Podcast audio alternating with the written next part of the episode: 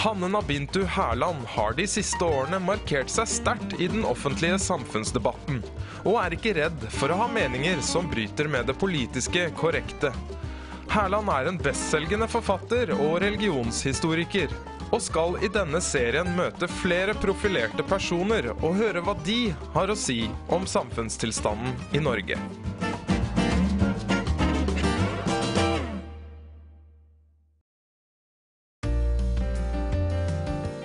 På Grand Hotell i Oslo møter vi Walid al-Kubaisi, som er en norsk-irakisk sivilingeniør, forfatter og politisk flyktning, som har markert seg sterkt i norsk offentlighet som en kritiker av den islamske religiøse vekkelsen, islamismen.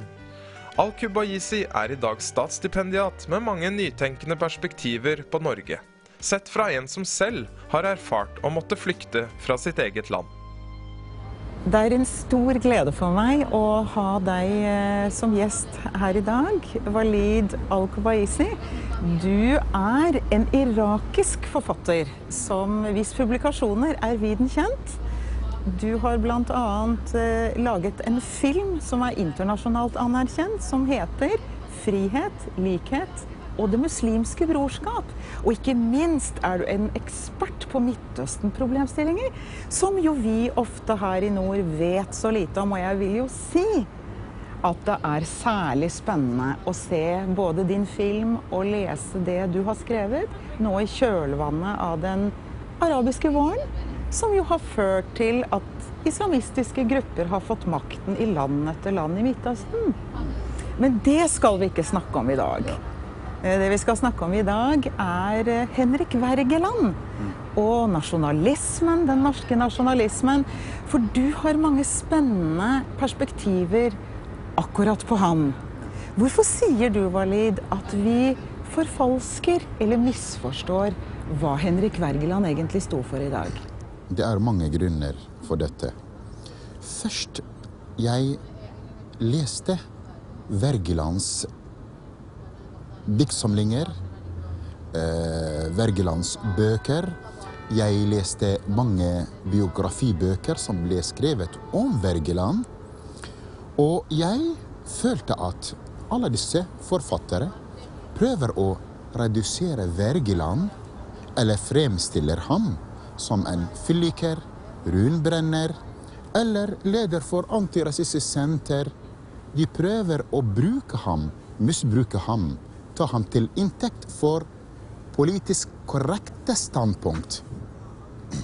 Han var ikke politisk korrekt. Jeg leste Wergeland, og jeg føler at Wergeland er mye, mye større enn det som ble skrevet om ham.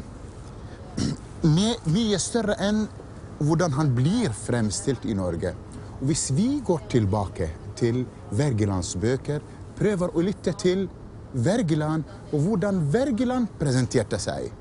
Vi blir sjokkert, som om han var en profet som, fortelt, som fortalte at jeg kommer til å bli redusert i framtiden blant mitt folk. Han var jo på mange måter en stor nasjonalist. Og bl.a. Wergeland eh, snakket bl.a. om det norske eh, flagget. Han var inspirert av den franske revolusjon, og han sa det er et revolusjonært flagg for det norske folk. Hvis du ser på farvene, så du ser blå farve, rød farve, hvit farve. Det er den franske revolusjonens farger. Og Wergeland er en person som hadde store vyer og visjoner. Han elsket ikke Norge som andre europeiske nasjonalister elsket sine land. Nei, han elsket Norge fordi egentlig han elsket frihetens rike. Og han hadde håp og tro på at Norge er det stedet som frihetens rike kommer til å manifestere seg i. Og jeg sier til mine landsmenn la oss bli norske nasjonalister, akkurat som Wergeland. La oss elske Norge på samme måte. Elsker ikke Norge i dag, men elsker Norge som et land som kommer fra fremtiden. Et land som realiserer våre drømmer om frihetsidealer, om opplysningsidealer, men ikke om fundamentalisme, islamisme, mangel på integrering i alle andre europeiske land. Nasjonalisme er et resultat av kollisjon og kamp mellom de som står for den nasjonale kulturen, og de som står for demokratisering. Kun Norge i hele verden hvor de som kjempet for nasjonal kultur, som Wergeland, de har kjempet for økt demokratisering. I alle andre land. Folk har sett opp til, til politikere og hærførere som nasjonale helter. Ikke sant? Ekstremisme på mange måter. Ikke sant? Ja. Det er nasjonalisme. Ja, Men i Norge vi ser opp til Wergeland. Våre nasjonale helter har klart å forene deres, deres, nasjonale, deres nasjonalisme med deres humanisme. Alle var eh, eh, eh, Hadde en stor eh, eh, humanistisk, eh, internasjonal engasjement som Bjørnstjerne Bjørnsen. Ikke sant? Eh, Fridtjof Nansen. De kjempet for Norge, for denne Norge som nasjon, men samtidig elsket å hjelpe andre. Vise norsk nasjonalisme. Dette fins ikke i andre land.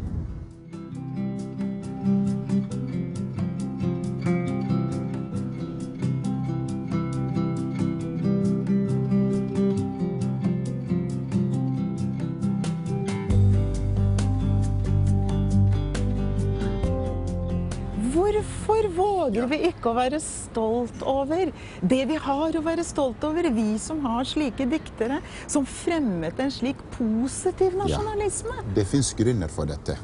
Da Norge ble okkupert av Nazi-Tyskland, så de brukte Se, de brukte to ting. De brukte eh, religion, eh, Luthers skrifter, for å bekjempe jødene i landet. Og de brukte vikingstid. Den historie, nasjonal historie, er basert på historie, ikke sant? Na nasjonalisme er basert på historie. Og historien ble brukt av disse nazister. Nazister. Og derfor de fleste vil ikke ha noe å gjøre med religion. De vil ikke ha noe å gjøre med Norges historie. Så det i seg selv å nevne vikingkulturen, og hvilken påvirkning nordmenn har hatt på hele den europeiske historien, helt ned til Bysanterriket, det går det nesten ikke an å være stolt over i dag.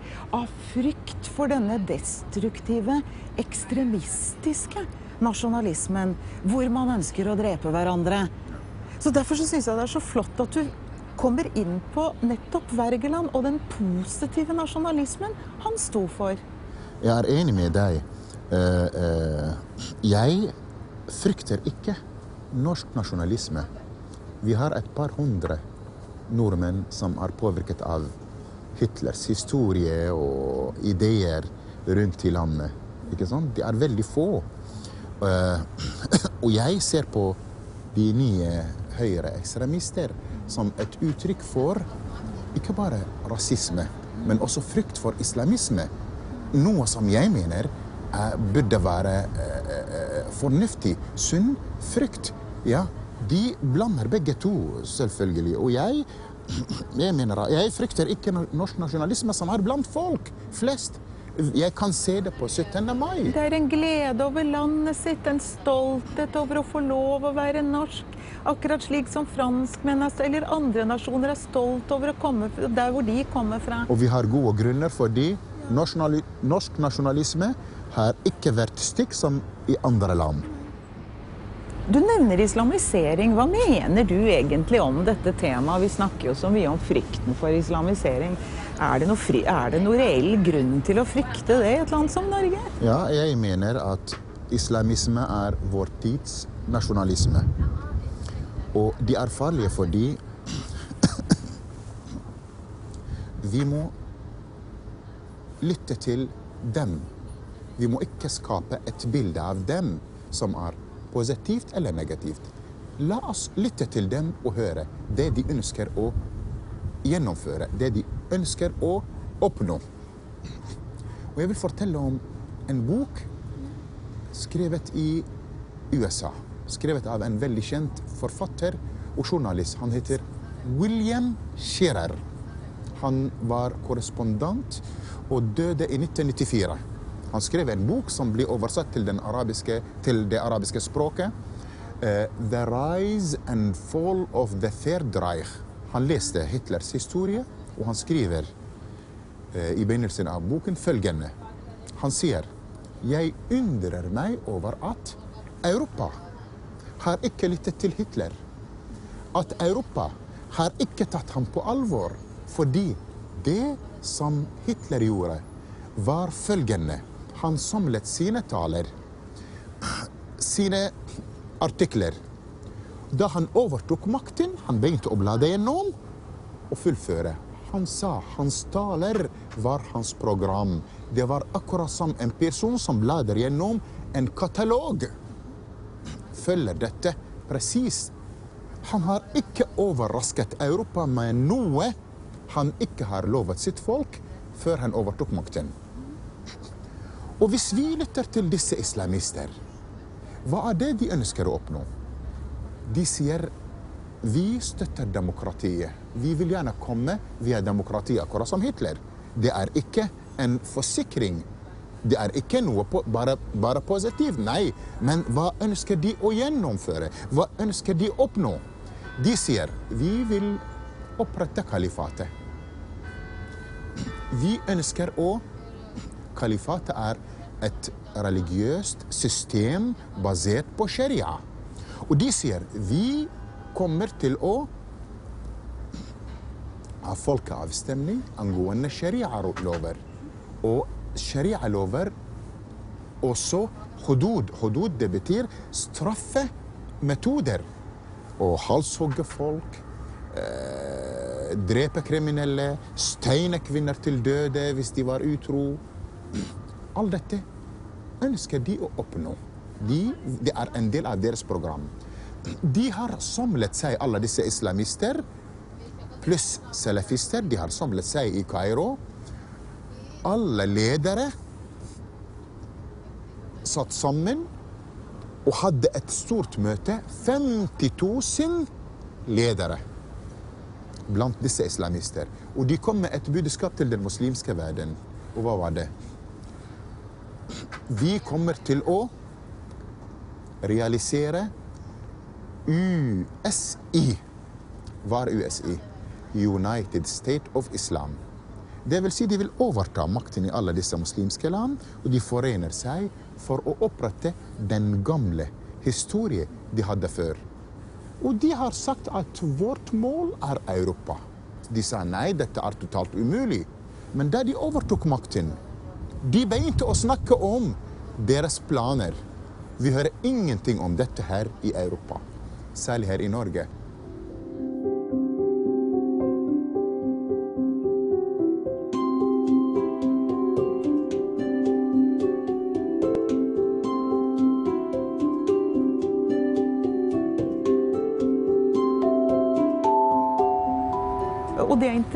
Interessant, for ekstremisme er jo nettopp dette at når hvis jeg blir slik Ja.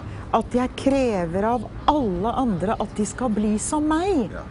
Og jeg skjønner at du i den sammenheng mener at Henrik Wergeland representerte en annen og mye mer positiv holdning.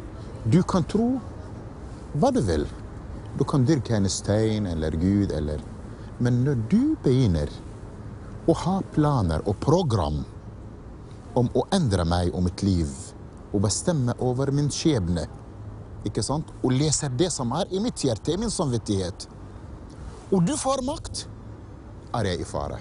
Mitt liv er i fare. Menneskerettigheter er i fare. Det er det. Og Wergeland hadde en fantastisk plan for alle som vil komme til Norge som fremmede. Du vet, han kjempet mot Grunnlovens paragraf 2, som nektet jøder adgang til riket. Og de fleste forstår dette som det er kjærlighet til religion. Ikke sant? Han elsket deres, jødenes religion. Men det er ikke det, ikke det hele tatt. De som leste Wergeland, de forstår at Wergeland var religionskritiker. Og han herseliserte over jøden. Han kritiserte jødedom. Men han hadde kjærlighet for mennesket. Kjærlighet for mennesket er et resultat av opplysningstiden. Hans budskap er opplysningstidens budskap. Og hva, hva var budskapet? Det er veldig enkelt. Å bekjempe den semittiske tradisjonen som fordervet Europas kultur. Det er nummer én. Hva er den semittiske tradisjonen? Det kan være kristendom før, fordi da kristendom kom til Europa, religionsfrihet ble, ble sett på som flerguderi. Antisemittisme ble innført. Ikke sant? Kvinnens syn ble endret. Makt ble overtatt. Ikke sant? Og da er det bare sannhet, én sannhet i samfunnet. Og hva var Wergelands bragd? Det var følgende. Han kjempet hele sitt liv for å flytte blikket fra Jerusalem til Aten. Fra hans hjerte lå ikke i Jerusalem hos Paulus, men i Aten hos Platon og Aristoteles. Dette er kampen å gjenopplive, vekke til live, den gamle europeiske identitet igjen. Det du snakker om, Walid, er jo dette idealet at vi kan ha en nasjonalisme uten ekstremisme. Du mener altså, altså at Wergelands norske nasjonalisme var bærer av et konstruktivt og positivt europeisk ideal som vi ikke må gi slipp på, nemlig en nasjonalisme uten ekstremisme, og en nasjonalisme med respekt for hverandre. Du nevnte særlig jødene. I den norske grunnloven som ble eh, festet i 1814, der hadde jøder ikke tilgang til riket. Og det var bl.a. Wergelands egen far som hadde litt mer av den type holdninger. Mens Wergeland selv kjempet altså for at jødene skulle være velkomne i kongeriket Norge. For å forstå bakgrunnen til Wergelands jødekamp må vi forstå det som skjedde i Europa, i Frankrike og Italia. Napoleon Bonaparte han knuste eh, gettoenes porter i 1807. Og han var opplysningstidens general, trodde på disse verdier, og han sa vi må inkludere disse menneskene i vår nasjon. Vår nasjon er ikke bare hvit og kristen.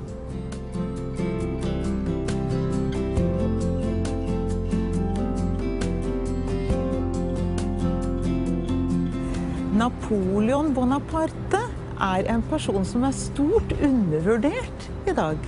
Napoleon inviterte 72 rabbinere, eh, merkante, markante representanter av jøder, inviterte dem til et møte. Og han sa til dem Vi har sett på dere som Herrens mordere, men nå har vi endret syn på dere. Dere er mennesker som oss. Og vi ser på dere som mennesker. Vi er brødre i dette, i, i dette landet. Og vi har tatt et skritt videre mot dere. Vi vil gjerne at dere går ut av deres getto og blir gode borgere som oss. Jeg stiller dere tolv spørsmål. Svaret på disse spørsmål vil avgjøre om dere ønsker å bli en del av vår nasjon. Aksepterer dere flerkoneri, praksis av flerkoneri? Jødene praktiserte flerkoneri. Betrakter dere som en gruppe knyttet til andre jøder i andre land, eller dere ser på oss som nærmere til dere enn jøder i fjerne kontinenter? Aksepterer dere at en fransk kristen mann gifter seg med en jødisk kvinne? Og disse tolv spørsmål gjaldt jødene og gjelder muslimene i dag. Han sa hvis dere sier ja til disse spørsmål, er dere en del av vår nasjon. Og de svarte ja. Og de ble en del av nasjonen. Uten dette kan vi ikke forstå Wergelands kamp, fordi Wergeland fulgte samme spor. Han aksepterte jødene å komme hit, men han sa vent, vent. Du kvinne, Rakel. Du må kaste sløret ditt. Det vil si hijab. Hijab. Hijaben, sløret. Kast det. Ikke sant? Vil du si det så kraftig at hadde Wergeland vært her i dag, så hadde han ikke godtatt bruken av hijab? Ja, fordi i 1844 utga han 'Jødinne', og det diktet er der. Jeg leser diktet der. Rakel, kast sløret ditt. Og om det er nødvendig, må du vise din skjønnhet til nordmenn, eh, Nordens menn. Han skriver i diktet. Sier du det? Ja. Ikke bare det. Han sa ordet jøde var belastet. Alle hører jøde, de liker ikke det. Ikke sant? La oss bytte dette med ikke, Vi sier ikke dere er en eh, eh, jødisk minoritet, men en mosaisk minoritet. De byttet navnet nå. Det mosaiske samfunnet. Det er ikke det jødiske samfunnet. Ikke sant? Hvorfor? Fordi jøde er belastet, som jeg sa. Det en, har en, um, kosmopol et kosmopolitisk innhold. At jødene her er knyttet til jo, jøder i Jemen eller i Nord-Afrika mer enn de er knyttet til nordmenn. Ikke sant? Men mosaiks, vil si en minoritet som følger profeten Moses' tradisjon. Det, interess det interessante med akkurat det du nevner der, det er rett og slett at hvis man ser på Napoleons retningslinjer for hvordan bli assimilert inn i en kultur, så kan vi kanskje, Walid, hvis vi er heldige, finne enkelte elementer som kan gjøre at vi kan få løst opp i noe av disse utfordringene vi har i dag med integrasjonen. Hvor vi ser hvorledes det er en gettodannelse av titusener av mennesker som kommer til Norge f.eks., eller andre byer i Europa, hvor man lever helt adskilt fra resten av det europeiske samfunnet. For man er ikke en del av det, og man, man, vi ser jo tendenser til det veldig sterkt i Norge, og det er problematisk. Vi ønsker jo at alle som bor i riket, skal være borgere på en slik måte at vi har en felles nasjonal identitet. Og det er veldig viktig for å unngå splittelse i nasjonen. For vi ser jo i mange afrikanske land, jeg har bodd mange år i Afrika, nettopp hvis vi dyrker forskjellighetene så sterkt at vi får lukkede enklaver basert på etnisitet, egen religion, så vokser ekstremismen frem nettopp der. Og det er slik man fostrer fram borgerkriger på sikt. Og det er jo Afrika fylt av. Og Europa har jo nettopp vært velsignet eh, med en nasjonal enhet. Oppskriften Wergeland serverer oss, er noe annet enn det som vi hører i dag. At enhver overfører sin kultur automatisk til Norge, det skaper avstand mellom meg og deg. Som du sa, vi må ikke snakke om forskjellene, dyrke forskjellene, men la oss snakke om likhetene som knytter meg til deg. Ikke sant? Og Wergeland oppfattet dette, og derfor var imot kulturdialog. Da velhaven og danomanene ønsket å ha forbindelse til den danske kulturelle eliten, de vil ha kulturdialog, ikke sant? Vi må ikke skille oss, isolere oss fra dem. Det er kultur, og det beriker oss. Han sa nei, og han oppfordret folk til å gå med vadmel. Så han var en nasjonal figur som har gitt oss tanker som kan bli en bedre løsning for integrering, for eh, kontakt mellom oss, eh, for fremtiden.